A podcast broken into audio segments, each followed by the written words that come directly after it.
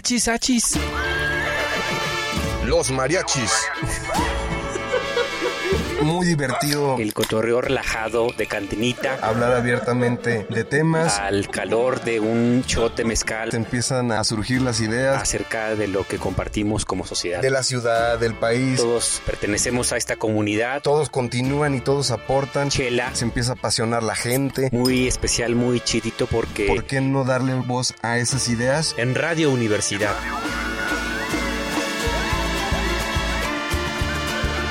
Achis, achis. Los mariachis. Con Chuy Monsiváis. Con Poncho Méndez. 88.5. 91.9 FM en Matehuala.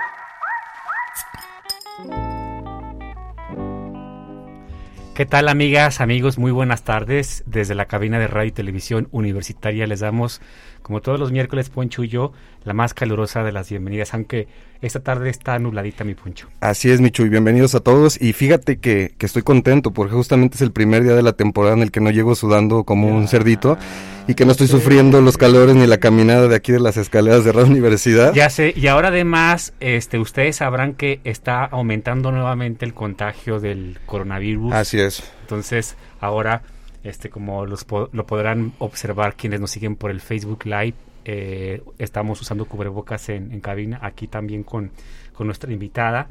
El día de hoy tenemos una gran invitada, nos eh, estamos muy felices, Poncho y yo, porque es la segunda ocasión que tenemos a Yolanda Camacho Zapata. Presencial esta vez, por fin. Presencial esta vez, presencial esta vez. Doctora en... ¿Eres doctora en Historia, Yolanda? Soy doctora en Historia Política por la UNAM. Excelente. Bien. No, bueno, pues... Bienvenida y qué gusto tenerte aquí, Yolanda. Gracias a ustedes, gracias a toda la María Chisa. Y me da mucho gusto de nuevo estar con ustedes, ahora sí en persona. En persona ¿verdad? Aunque bueno, pues ya vemos que esto es como la cosecha de mujeres que dice la canción nunca se acaba. Así ya es. Sé, ya sé, no, pero qué bueno que eh, seguimos ahora, pues en esta, no sé si sea la quinta, sexta ola del coronavirus, ya como con más familiaridad en el asunto. Sí. Eh, y tenemos que ser muy responsables, ¿no? Entonces, con el, Así con es. eso del cubrebocas. Sí, no se quiten el cubrebocas, síganse cuidando, no síganse bajen la guardia. Cuidando también, creo que todavía sigue la campaña de vacunación, Sí. ¿no?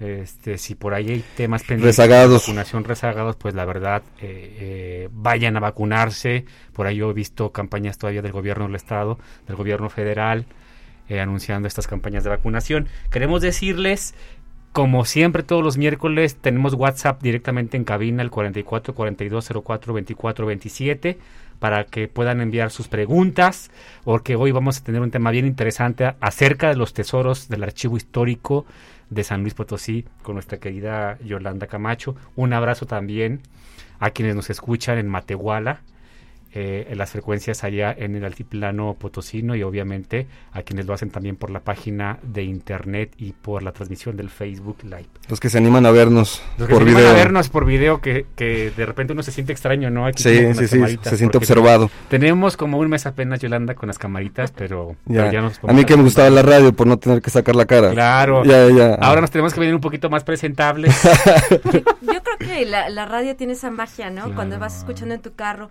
y no conoces ni a Chuy ni a Poncho, te los puedes imaginar completamente distintos. Sí, sí, la sí. voz se refleja. La bronca será la decepción que se llevan ahora que nos ven en Facebook, ¿no? No hay vida perfecta, ¿eh? No hay vida perfecta, ni modo, no, no todo se puede en esta vida. O tienes bonita voz o estás guapo. Me voy a pedir las dos cosas, está canijo. Muy Cierto. bien. Poncho, pues nos vamos directamente a los tres shots del programa del día de hoy. Viene de ahí.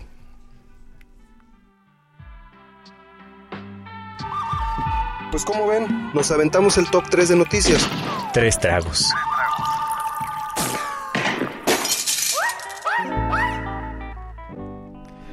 Eh, muy bien, querida Marichisa, pues comenzamos eh, directamente con el primer shot relacionado con una noticia, un anuncio que ayer hizo el gobernador del estado. Ya lo hemos hablado aquí en diversos programas con ustedes. eh, este plan de infraestructura que ha anunciado el gobernador del estado junto con el alcalde de la capital, Galindo Ceballos. Había como titubeos por parte del alcalde en el tema de las ciclovías de himno nacional y la avenida Venustiano Carranza y pues ayer ya de plano el gobernador dijo que con esta eh, con este proyecto Sí. de eh, eh, cambiar la imagen de la avenida Himno Nacional pues se eliminará por completo la ciclovía que ya tenía ahí pues creo que como dos, dos, dos años Sí. entonces, es polémico este tema, Poncho, eh, lo hemos reflexionado muchísimo, eh, eh, no tiene que ver solamente, no es un tema exclusivo de los ciclistas. Yo creo que la discusión tiene que ser llevada a una perspectiva más amplia con Sí. el tema de la movilidad urbana y la seguridad vial. La ecología. hablando- exactamente, y también con el desarrollo sostenible Sí. de la ciudad. Eh, justamente, eh, eh, eh, pues colectivos agrupados en la zona metropolitana en la coalición Movilidad Sostenible.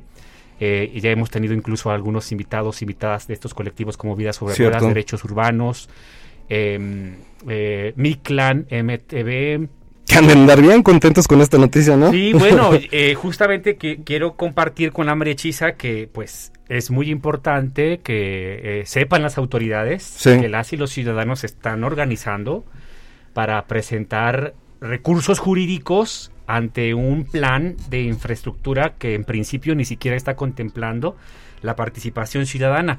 Poncho, quiero decirles a quienes nos escuchan que de hecho la movilidad urbana y la seguridad vial ya es un derecho constitucional desde diciembre de 2020. Ajá. Ya está incorporado a nivel constitucional este derecho eh, de las y los ciudadanos de nuestro país y además también hay dos leyes generales que justamente eh, eh, proyectan y dan forma a lo que contempla el artículo cuarto de la Constitución, justamente cuando se habla de la movilidad urbana y la seguridad vial. De hecho, este parrafito señala puntualmente que toda persona tiene derecho a la movilidad en condiciones de seguridad vial, accesibilidad, eficiencia, sostenibilidad, calidad, inclusión e igualdad. Y dos leyes generales muy puntuales, la Ley General de Asentamientos Humanos, Ordenamiento Territorial y Desarrollo Urbano, y una nueva ley general que se aprobó el mes pasado, el 17 de mayo se publicó en el Diario Oficial de la Federación la Ley General de Movilidad Urbana y Seguridad Vial. Y cuestiones muy importantes, Poncho, que hay que rescatar de estos dos ordenamientos. La primera es que se establecen responsabilidades muy puntuales a nivel de la federación, a nivel de las entidades federativas, a nivel de los municipios, en una cuestión fundamental que tiene que ver justamente con los que señalabas, el desarrollo sostenible. Se debe desestimular el uso del coche particular. Por supuesto. O sea, no solamente hay una responsabilidad de ofrecer opciones de, de movilidad eh, eh, amigables con el medio ambiente, sino que además las autoridades deben desestimular el uso del, del coche particular. Sí, al contrario, parece que privilegian el uso de, de los automóviles, automotores, etcétera, ¿no? Claro, sí, y lo que vemos es que estos proyectos, bueno, lo que es verdaderamente preocupante es que eh, se anunció que el proyecto se va a licitar la próxima semana, que en un mes se van a dar los resultados y que el proyecto va a estar terminado en 90 días. Cuando, Válgame. por ejemplo, la ley de movilidad urbana, eh, esta nueva ley general establece que se debe promover la participación ciudadana en la toma de decisiones en materia de movilidad dentro de los procesos de planeación. O sea, Ajá. aquí, evidentemente, las autoridades están anunciando, bueno, estamos acostumbrados, la verdad, tristemente en este país, que las autoridades, pues hay muchos barguitas, la verdad, en México. Oye, pero aparte, ¿cuánto se tardaron en hacer la ciclovía? O sea, yo Sí. imagino que mucho más de ese tiempo. ¿Y cuánto costó hacer la ciclovía? Digo, a Claro. fin- ¿cuánto le costó a la gente hacer la ciclovía?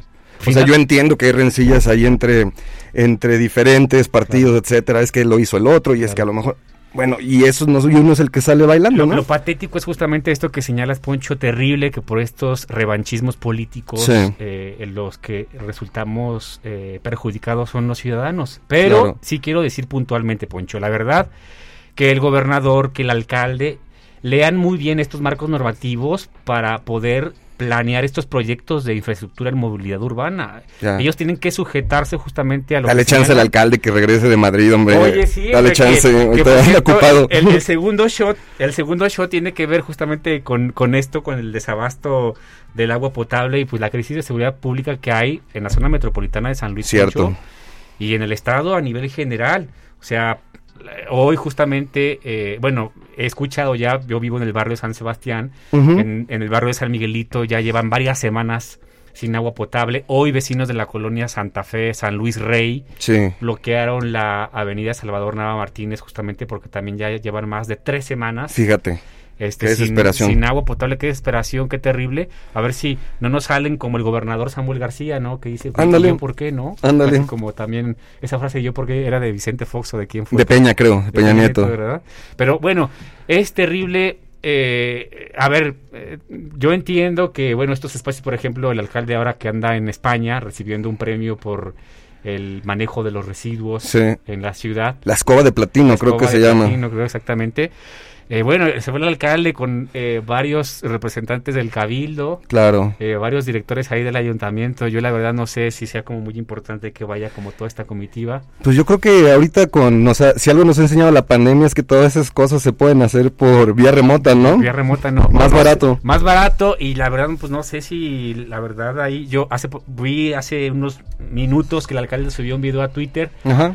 Ahí con los con los regidores o eh, eh, sí con los regidores con muy poca gracia hay que decirlo la verdad yo no sé cuál sea como la función de Claro. que vaya como la representación como del, del ayuntamiento sobre todo cuando la ciudad en este tema del zapasto de agua eh, está en un momento crítico eh, ho- hoy seguramente eh, quienes nos escuchan lo han visto a través de redes sociales en Facebook o en Twitter incluso también por otro lado eh, fugas de agua potable en otras zonas de la ciudad el Claro. tema de la presa del Realito es un tema bien complejo la verdad que todavía no ha quedado resuelto y, y tiene que ver y, mucho con el tema de la viabilidad de la zona metropolitana de San Luis Potosí Poncho. Claro. La verdad, todo está Urge un plan. íntimamente relacionado el tema de la movilidad urbana, el tema de la calidad del aire, eh, el tema del abasto del agua potable está íntimamente relacionado y justamente tiene que ver con la buena administración pública. Por ¿no? Y- supuesto. Y, creo que está eh,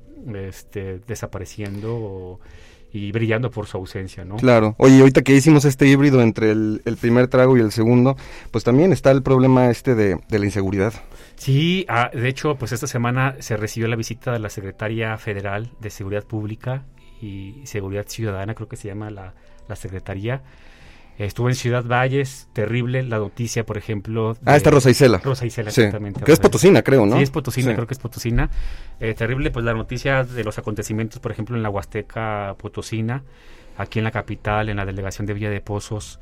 Eh, eh, nuevamente, lo que ocurre en, en- en negar la realidad por parte del gobernador del estado, por parte de la autoridad municipal, en el tema de las desapariciones de las mujeres, periodistas que también han estado aquí de invitadas en la mariachiza, pues han señalado puntualmente a través de diversos medios justamente la contabilización de las víctimas de feminicidios y de las desapariciones de, de mujeres, ¿no? Cierto. Entonces, híjole, la verdad, tema bien, bien complejo. Escabrosos.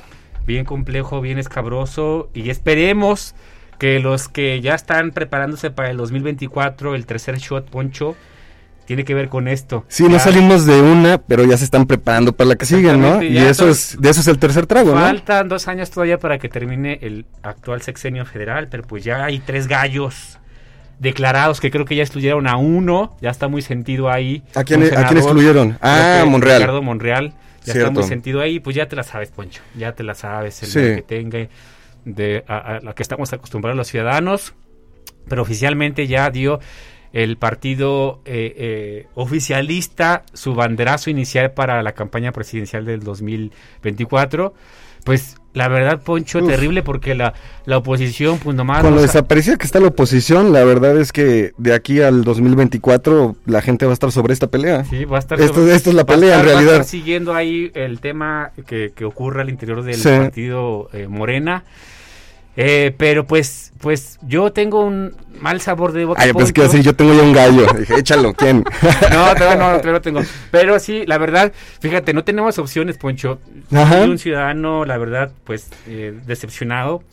Pues con lo que está ocurriendo en, en temas puntuales con la seguridad pública y pues el tema justamente también del desarrollo este, social, ¿no? Y no vemos cambio, por ejemplo, en el tema de seguridad pública. Este, seguimos militarizando muchísimo funciones eh, que debieran ser en principio eh, coordinadas, eh, protagonizadas por autoridades civiles y cada vez vemos un papel muy protagónico del ejército. No cambia esta estrategia de seguridad. Pero bueno, ojalá haya un ejercicio de autocrítica con quienes ya están ahí este, peleándose por el hueso mayor y esperemos que los beneficios. Oye, ya en serio, oye, de, eso, de esos presentados, ¿no tienes así alguno que, Pues, que te agrade más que otro o- verdad, o de plano No, pues sí, tengo a lo mejor alguno, pero... pero me prefiero- reservo, me reservo el comentario, híjole. Me reservo el comentario para otra ocasión. Miedoso. Oye, Poncho, pues mira, ¿qué Dime. te parece ya si nos vamos directamente a la sección favorita de la marechiza para hablar ya de lleno con nuestra invitada del día de hoy? Acá entre nos. Acá entre nos. Pues es que el que sabe, sabe y el que no es jefe, mi poncho, la neta. Como los artesanos mexicanos no son solo artesanos, son unos grandes artistas, complejos artistas. es aquella capacidad extraordinaria que tenemos cada uno de nosotros. Aquí pura finísima persona. Pero también no todo dato personal es un dato sensible. ¿Todo el mundo aprende exactamente igual y a todo el mundo le conviene aprender exactamente de la misma manera? No. Pero ya llegó la variedad. Continuamos con un correazo que se llama El Circo. Acá entre nos. Márquele con pomelación.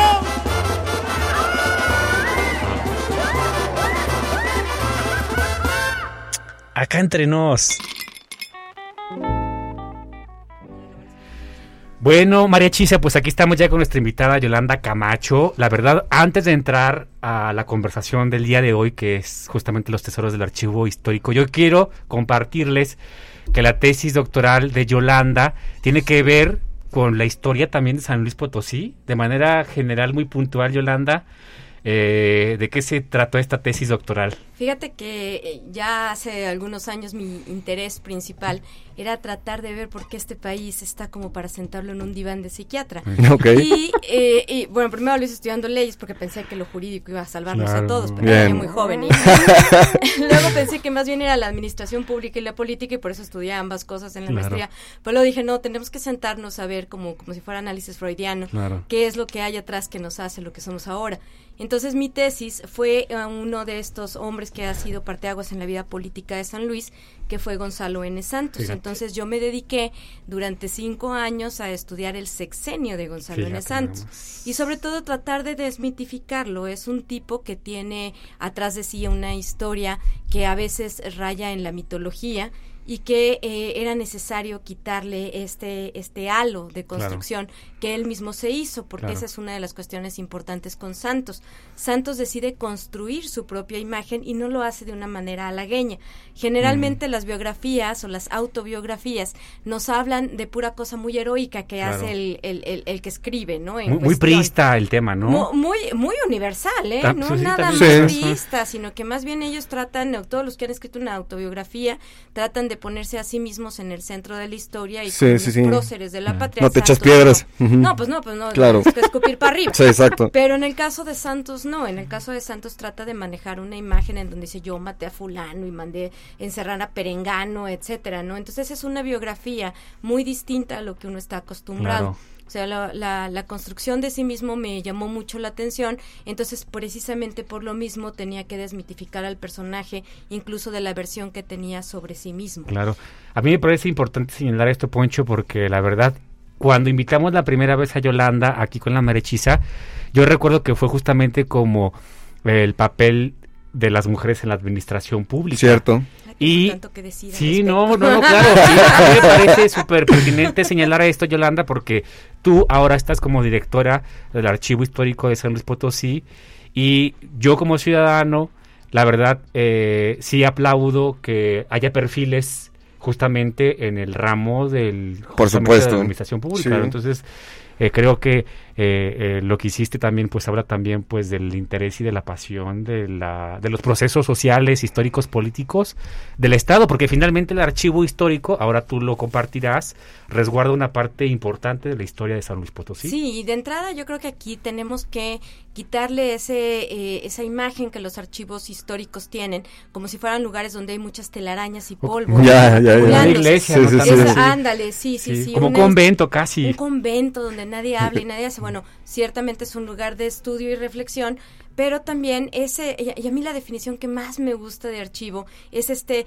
lugar de la memoria al servicio de la historia. Esa es una de las muchas Sí. definiciones. está muy poética la Está muy definición poética, pero está tan cierta. Si, si la mariachi se recuerda, que seguramente lo hace porque ustedes tienen puro culto público, eh, la, la, mm, la musa de la historia es Clio, y Clio es hija de Zeus, el padre de los dioses, y de Nemosía, la memoria. Oye, por eso es así se llamaban los- al servicio de la memoria. Mm, fíjate. Entonces es una, es una parte muy bonita porque cada que entro a Arista 400, que es donde está el archivo histórico, siento que soy una servidora de Clio, soy una guardiana de Clio igual que toda la gente que trabajamos para el archivo histórico. Esa memoria te ayuda en primer lugar a poner las cosas en perspectiva.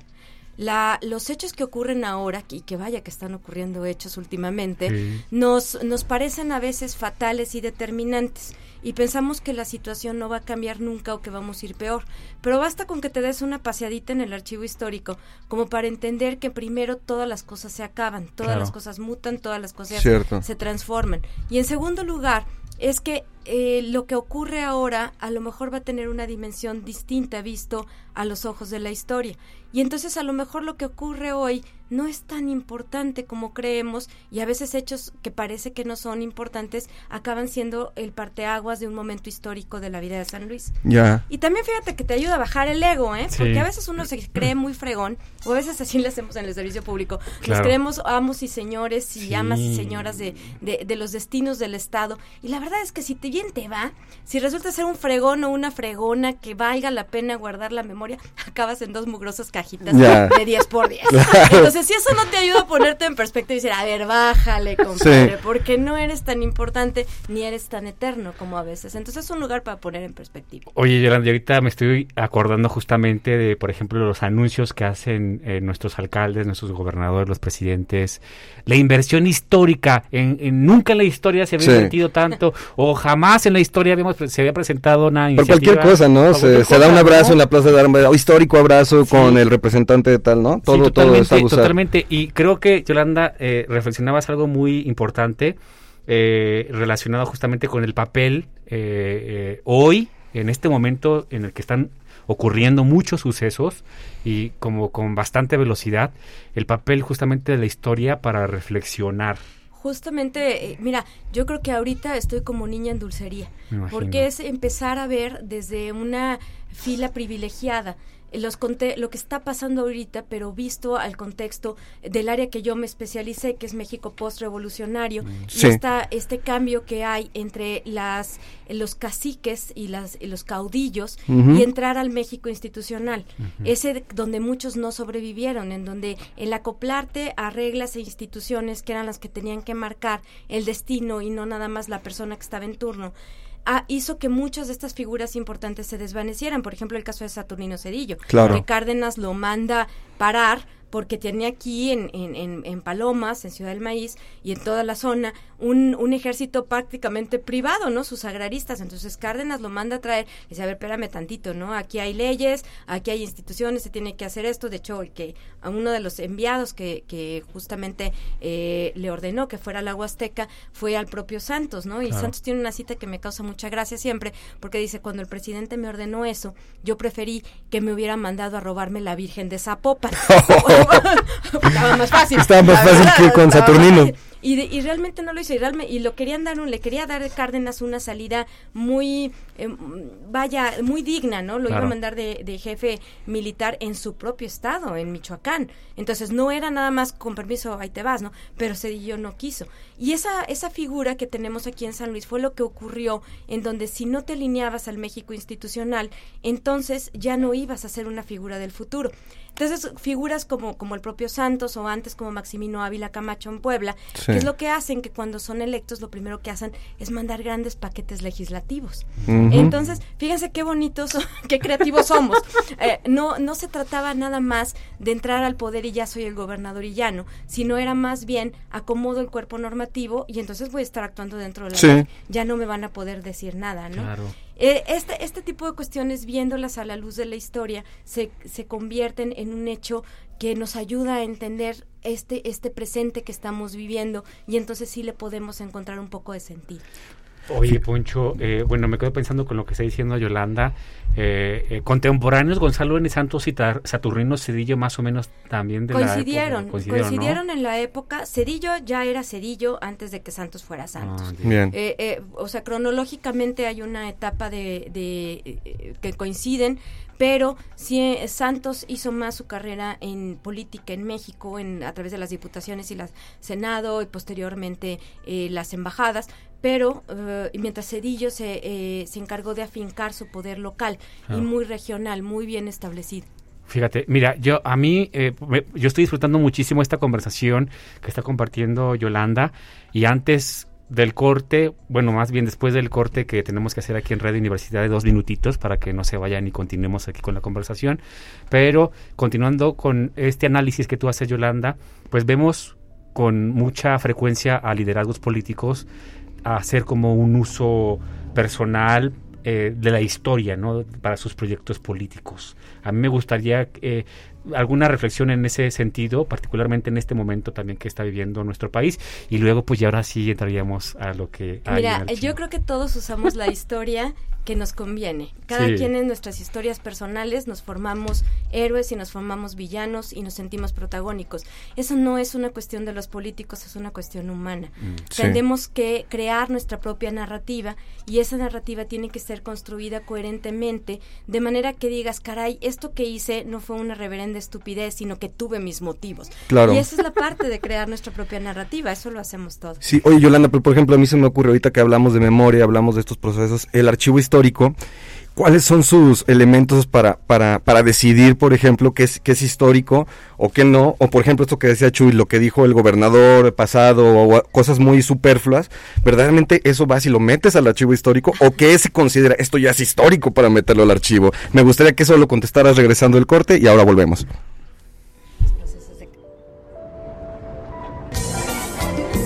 Oye, mi Chuy, aguántame no que voy al baño. Mi poncho, los mariachis no van solos.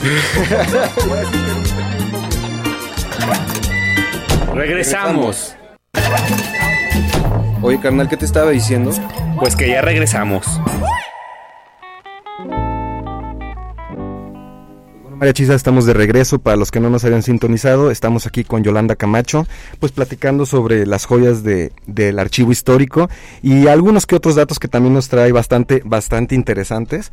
Y, y pues bueno, antes de irnos a corte, te preguntábamos, Yolanda, sobre estos criterios como para poder decidir qué se considera ya histórico, qué no para, para ingresar al archivo. Mira, afortunadamente hay eh, normatividad que nos da un, un punto de partida. O sea, tenemos el saque inicial. En la Ley General de Archivos eh, tenemos un periodo de 70 años previo a la época que estamos viviendo. Ok. O sea, ahorita, si contamos 70 años de este año, estamos hablando de la década de los 50 para atrás.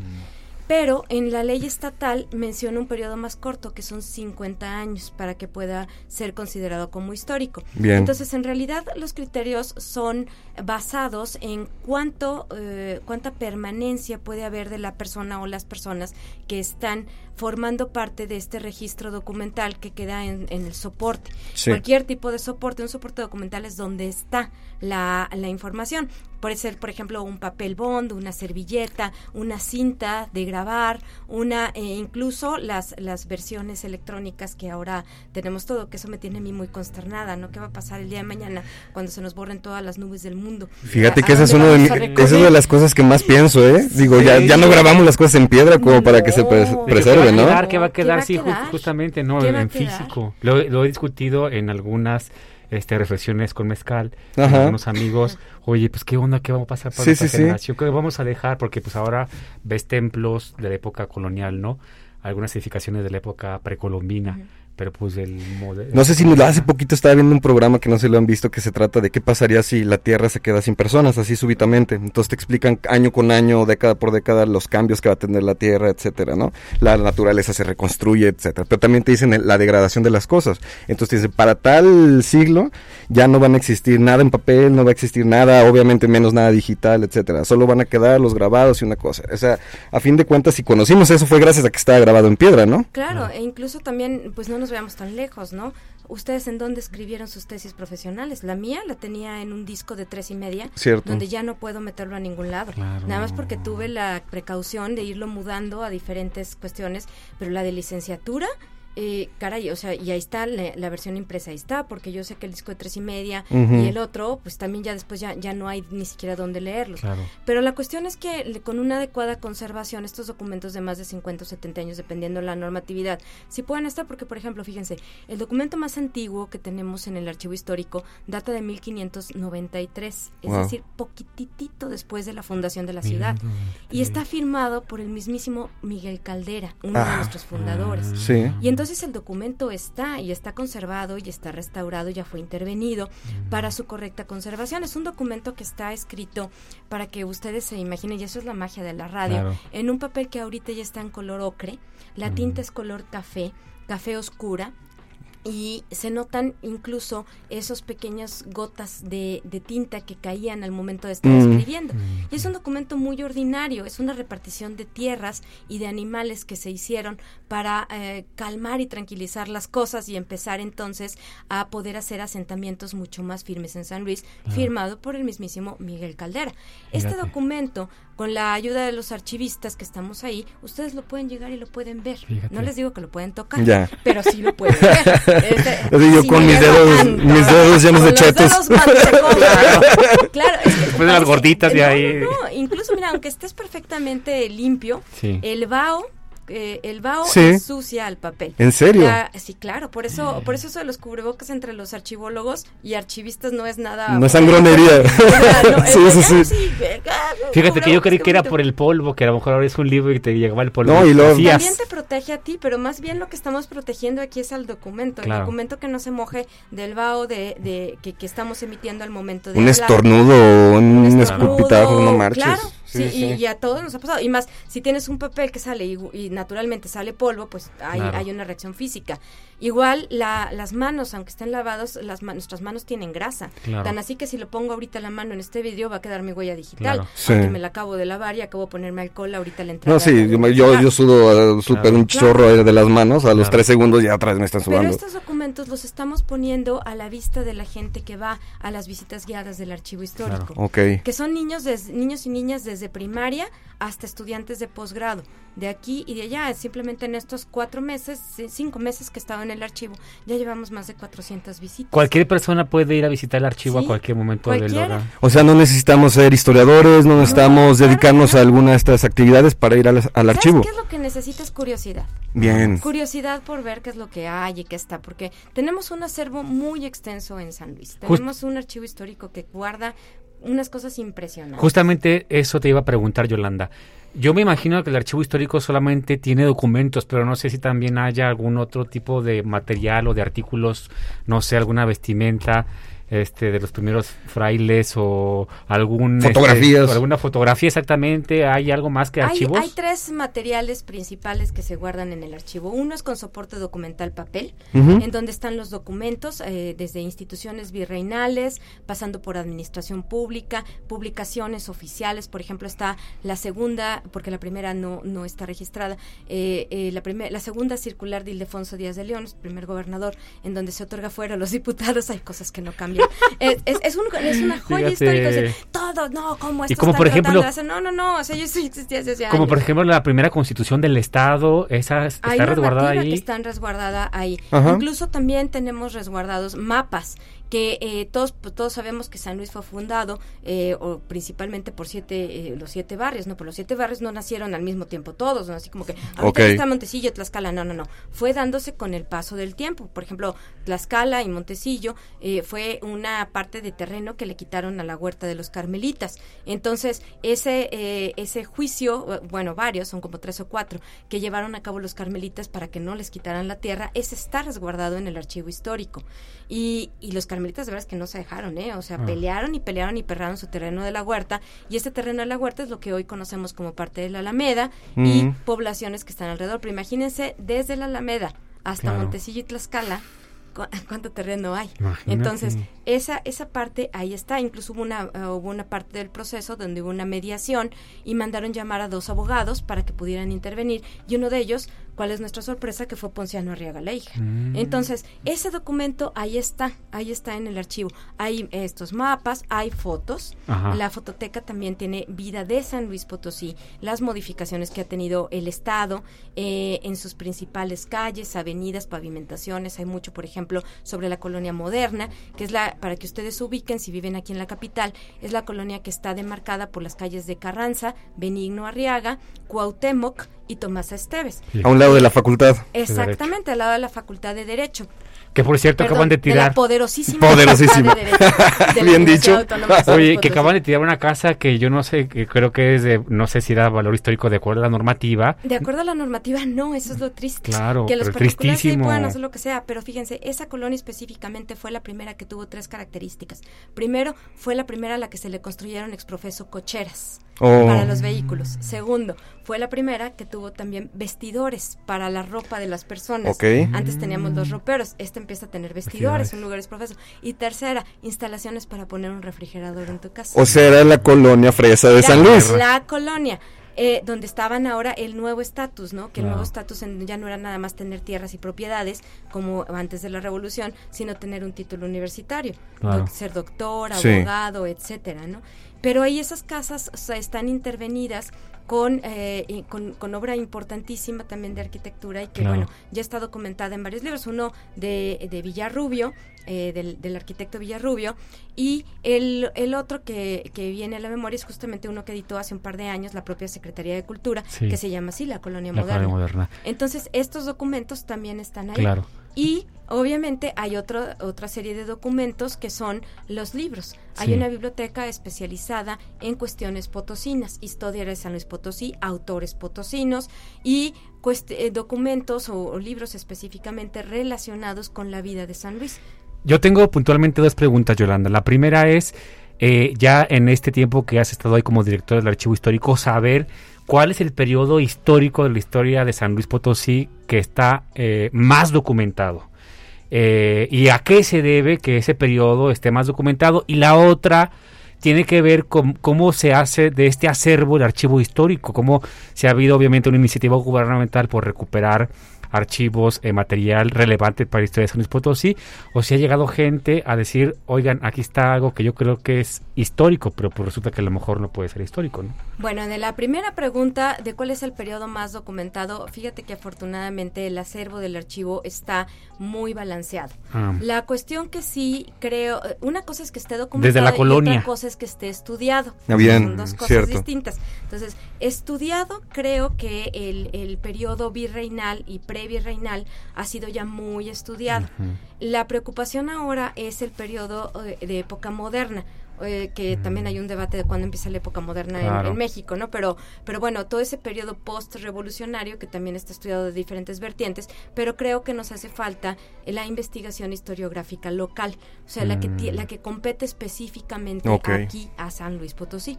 Entonces, esa es la parte que, y sí, y sí hay mucha gente que ha estudiado San Luis, pero creo que por ahí van estas líneas de investigación que seguramente están abriéndose tanto en el en la propia universidad, en el Colegio de San Luis, y, y también tenemos mucho amante de la historia amateur, no Mm. necesariamente gente que tenga un título de licenciado en historia, sino que son personas que tienen una curiosidad profunda por un tema, que quizá nazca por una intención familiar, quizá Oh. mi pariente fue amigo de Carlos Díez Gutiérrez o soy Claro. pariente de Ildefonso Díaz de León o cosas así que empiezan con un interés generalmente particular, pero que acaban aportando elementos de detalle a la historiografía local Claro. Bien, con sus investigaciones. con sus investigaciones y demás.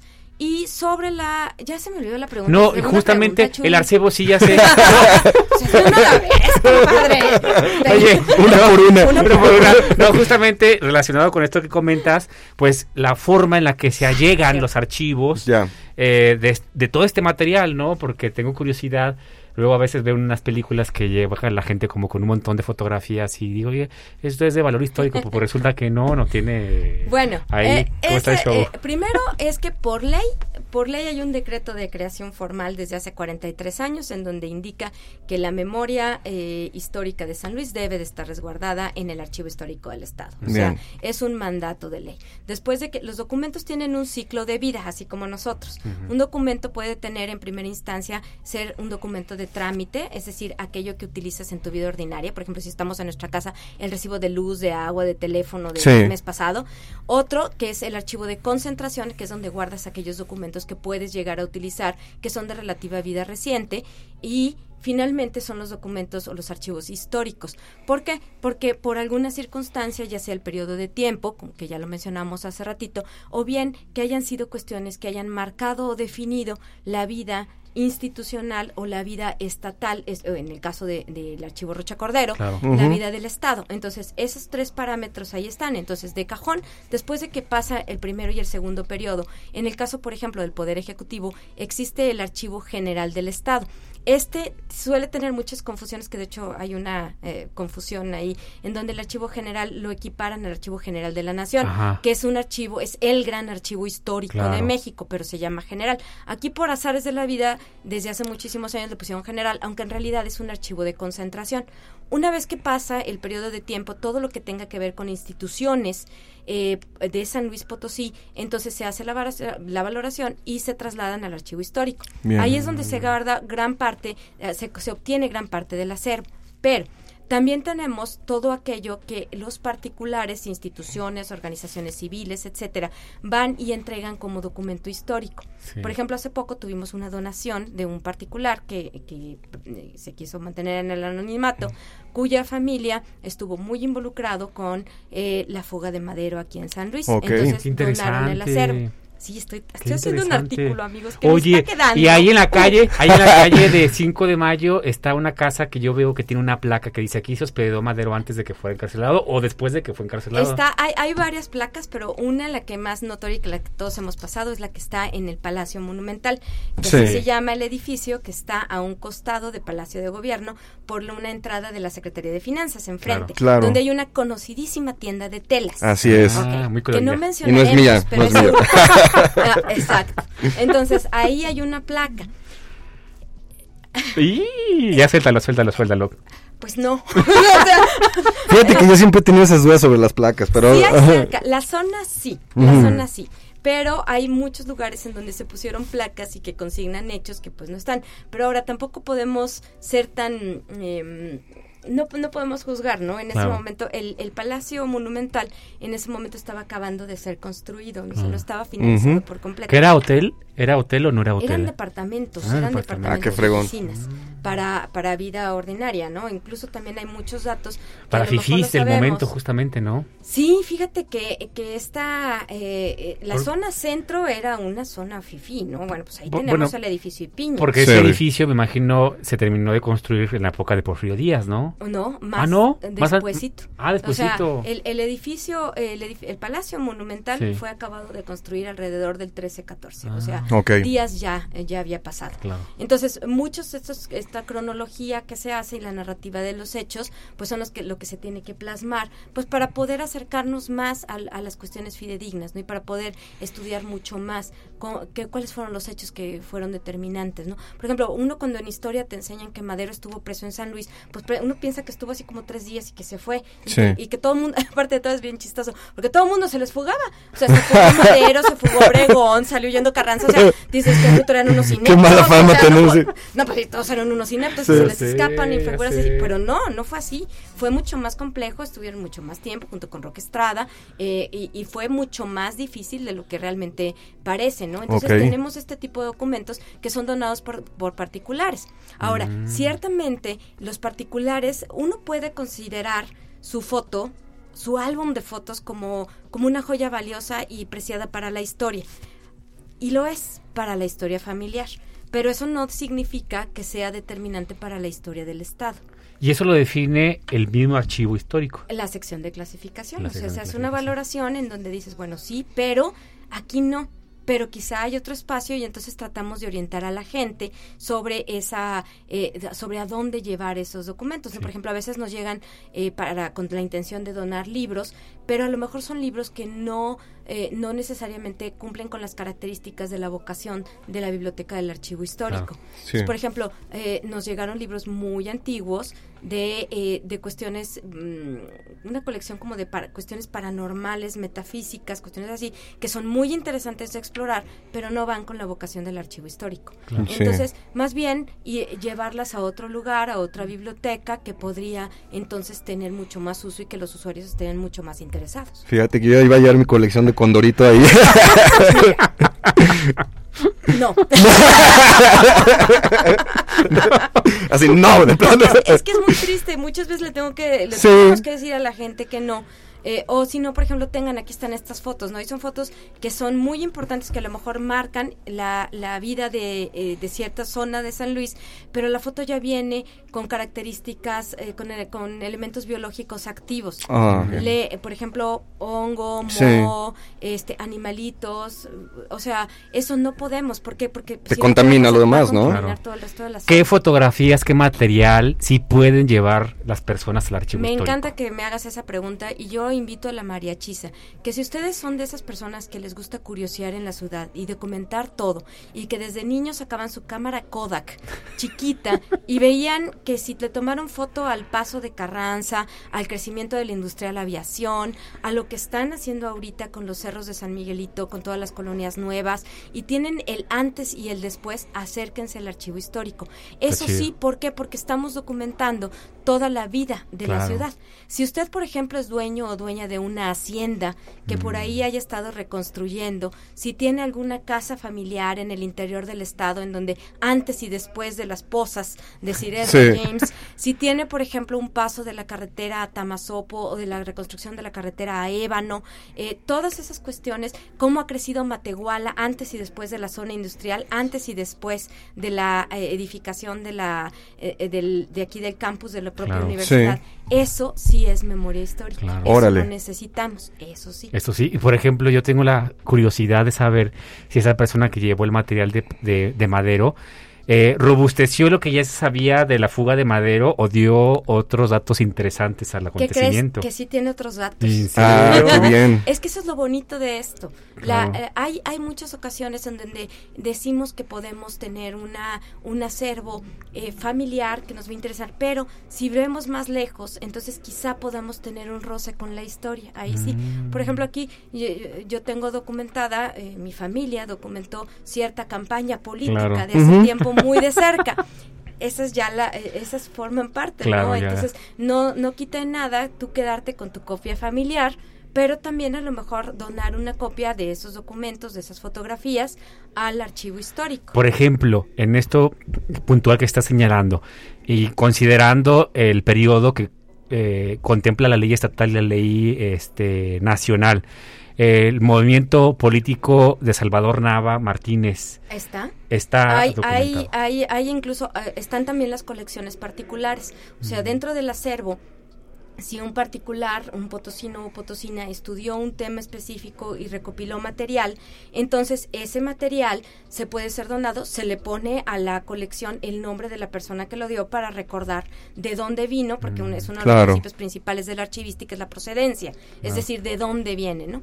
Entonces de ahí lo pueden perfectamente y créanme que nosotros se los vamos a cuidar mucho. Qué bien, Al no. menos mientras yo esté ahí. Oye. Yolanda, qué buenísimo que haces esta invitación. Ojalá que por ahí, bueno, además de que podemos ir al archivo histórico, yo creí que, pues como tú dices, luego tiene una impresión de que vas al archivo y estás así como con como que llegando a un convento o a una iglesia y pues para nada, yo creo que nos sirve mucho para, también para reflexionar y redimensionar Claro. el momento que estamos viviendo. Fíjate que ahorita nos llegó, aprovecho porque nos llegó, bueno, le llegó un saludo aquí a nuestra invitada de parte de Lisco Barrubia. Saluda y felicita a la maestra por su gran labor en el archivo. Varias personas y niños han participado en las visitas guiadas. Muchísimas gracias. No, gracias. Liz a ti, al contrario. Y, y de verdad que háganlo. Ya tuvimos incluso gente de Tamaulipas, de una universidad privada que Ah, vino, vino y entonces este, vinieron a ver específicamente qué era, eh, eh, qué era, cómo estaba organizado, etcétera. Hemos tenido gente de muchos lugares y los invitamos. Y si me permiten, quisiera aventarme un gol. Claro. Claro. También a la gente de los ayuntamientos, Claro, también de los municipios de San Luis. Potosí,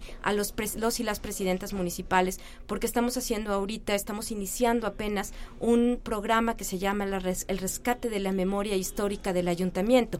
Sabemos que muchas veces, por cuestiones diversas, no hay un lugar específico en donde los documentos que dan vida a un municipio o la, la vida del propio cabildo no tienen un lugar donde eh, ponerlos y sobre todo que se conserve. Entonces, quiero hacerles una invitación que va más allá del oficio que ya les llegó.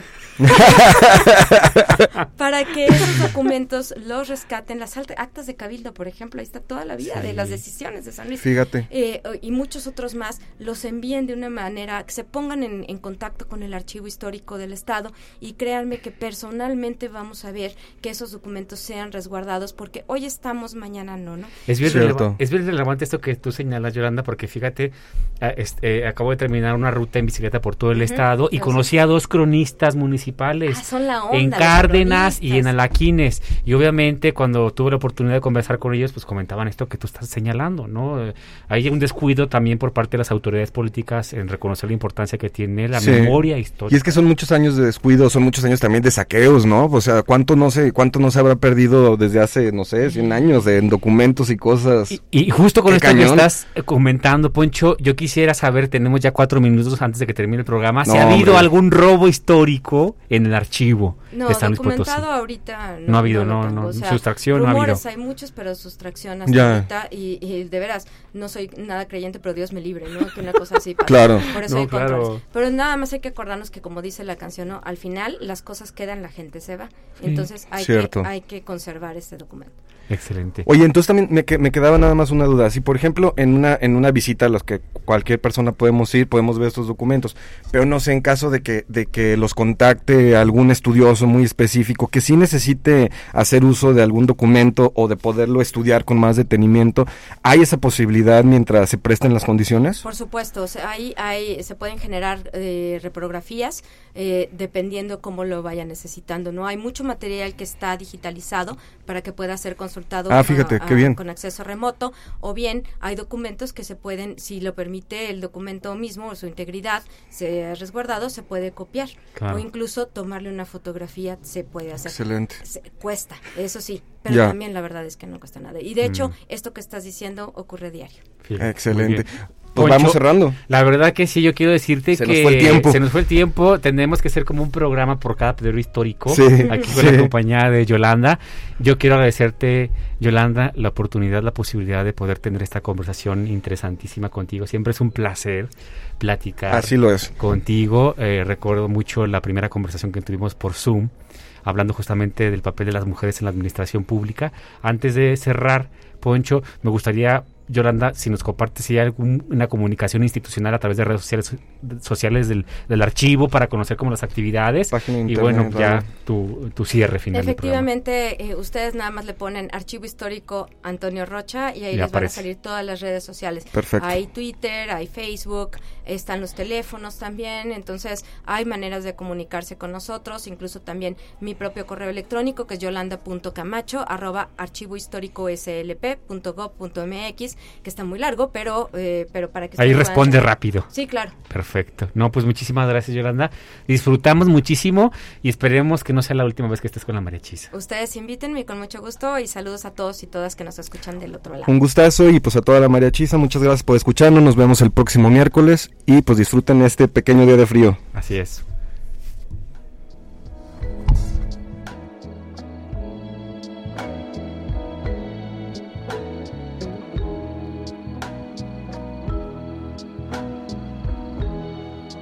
Achis, achis. Los mariachis. Muy divertido. El cotorreo relajado de cantinita. Hablar abiertamente de temas. Al calor de un chote mezcal. Se empiezan a surgir las ideas. Acerca de lo que compartimos como sociedad. De la ciudad, del país. Todos pertenecemos a esta comunidad. Todos continúan y todos aportan. Chela. Se empieza a apasionar la gente. Muy especial, muy chidito porque... ¿Por qué no darle voz a esas ideas? En Radio Universidad.